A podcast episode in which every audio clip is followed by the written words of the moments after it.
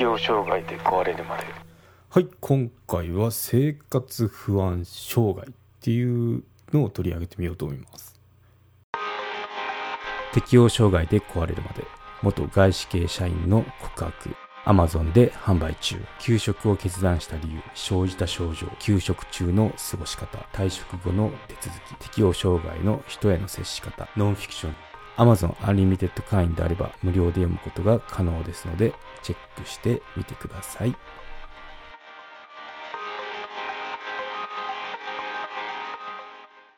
生活不安障害ってなんか初めて聞く言葉でえー、そういうのがあるんだっていうのであの今回取り上げてみましたね。人と接するさまざまな場面で。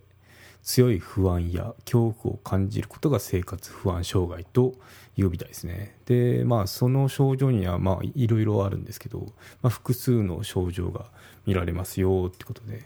うん。なんかそうですね。まあ挙げてみるとスピーチ恐怖電話恐怖視線恐怖新鮮恐怖赤面恐怖会食恐怖自己臭恐怖とかまあいろいろあるみたいですね。こんな感じで。うん。まあでもあるかなとは思うんですよね。少なからずそのまあ生活に支障が出るくらいだとまあ困っちゃうんですけどある程度は例えば私も電話好きじゃないんですけどね。特に会社の電話。電話恐怖ってありますよね。うん。会社にかかってきた電話ってなんか取りづらいですよね。でもまあ新人とかあと誰もその取る人がいなければ出なきゃいけないっていうので。うん。なので、まあ、今って会社からもその携帯を貸与されたりすると思うんですけどまあなってからはいいなと思いましたね。もう個人にかかってくれば、まあ、自分と面識ある人しかあのとしか喋れないんでうん。そのなんだろう。電話が鳴ってドキドキするっていうのはなくなったんですけどね。うん。まあ、そんな感じで、まあ、ちょっと紹介しますね。スピーチ恐怖。人前で話すことに強い不安を感じる恐怖みたいですね。で、声が震えてめまいがするとか、あと、まあ、言葉が発せられない場面っていう状況に、場面っていう状況ってなんか変だけど、場面に陥ることもあるみたいですね。はい。で、先ほどの電話恐怖。まあ、うまく対応できないことへの不安から電話を添えたりしますよね。で手が震えて電話に出れなかったりすることもあるみたいですね。うんですね。あと視線恐怖ですね。視線恐怖、あの目のやつですね。人の視線にさらされることや不安や恐怖を感じることです。みんなが自分を見ているように感じる場合もありますってことですね。まあなんかこう人前にいてると緊張しますけど、まあそこがちょっと強いタイプなのかなって感じしますよね。はい。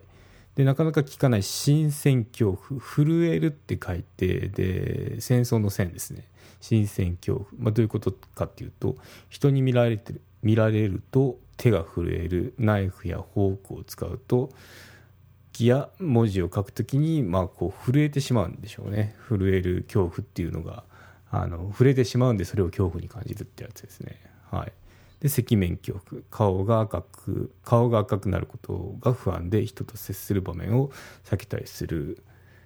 ことですね。顔色について指摘された経験などから、まあ、こういう恐怖が発することがありますよとも言われてますね。はい。会食恐怖。まあご飯食べる会食ですね。食事の様子を見られることに緊張や不安を感じることがあったりあと食べ方や食べる時の音などが気になっってしまって恐怖を感じるってことですね。はい。で、自己臭、臭って匂いのやつなんですけど、の恐怖。自分の匂いが他人を不快にさせているのであるという不安、あと体臭、口臭が過剰に気になるよっていうことですね。うん。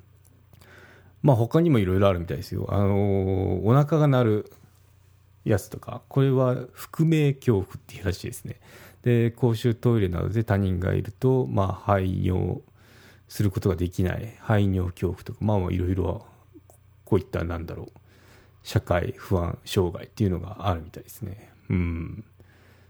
そうですね。そういうことなんかまあ結構経験則で感じてる、まあ、恐怖っていうかなんかこう嫌だなって思うことだったじゃないですか。今までその会食だの自己臭とか赤面恐怖っていうのも。そう。なんですけどこれに実は名前があったんだなっていうことを知ったのでおおそうなのかと思いましたね。うん。ですね。社会不安障害は人や社会と接する場面で強い不安を感じる病気で大人よりも若い人男性よりも女性に多く見られるそうですね。はい。子供の頃に人前で笑われるなどの体験をしたことが発症に影響したり強いストレスに見舞われることが引き金となったりするそうですね。うん。まあ、これひどい場合はやっぱそのメンタルクリニックにかかるみたいですね。うん、投薬治療や心理療法などで改善することができますと言われているのでやっぱそのひどければやっぱクリニック通いになるんでしょうね。うん。はい、ということで。じゃあこの緊張まあ緊張ですよね緊張を克服するにはどうしたらいいかっていうと、まあ、人前で話す際の緊張を克服するにはまず言いたいことの数を数え数を絞ることまあ、3つくらいにまとめてそれだけを伝えることに意識すればいいですよってことが言われてますね。はい、でまた1人でももしくは家族や友人など少数の前でも、まあ、練習することって大事ですよっていうことが言われてるみたいですね。うん、ですね。まあ一定のこの緊張状態って必要だったりしますよね。私実はあるんですよね。あのプレゼンするときにあの分かって諦めたことがあるんですよ。はい。なんでそこってやっぱプレゼンってこの準備してで資料とか書いてでストーリーも考えるじゃないですか。あのでそれでこう発表するんですけどその質疑応答系だったらあのシナリオ通りいかなかったりしてあの頭真っ白っていうことが結構あったんで、まあ、そのどうしたかっていうともうあまりそのシナリオを立てなくなりましたね。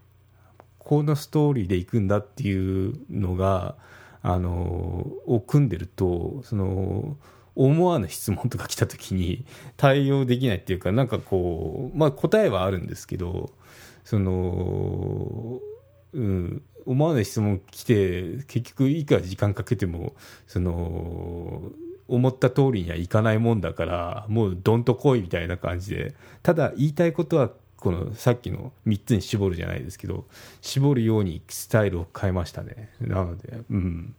だからあんまり下準備っていうのを結構時間かけてやったんですよね。1時間2時間とかやってるのかな。でこんな質問来たらどうしようとかやったんですけどもうそんなのも手放しましたね。そう。フリースタイルの方がいいやって。やっぱりしどろもどろになっってたんですよね。でこれ良くないなっていうことでうん。まあ、このポッドキャストもそうだったりするんですけどね。シナリオをなるべくこの設けずに喋るっていうこととあとあることっていうのをやったんですよね。なんでまあそこはちょっとあのメンバー限定で話してみようと思いますね。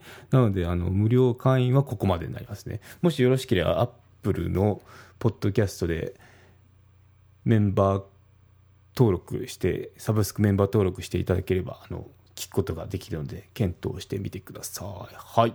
ではここまで。有料チャンネルのご案内をいたします。有料版チャンネル適応障害で壊れるまでプレミアムを Apple Podcast で配信中。有料会員はエピソード全編を聞くことができます。また有料会員のみのエピソードも用意しております。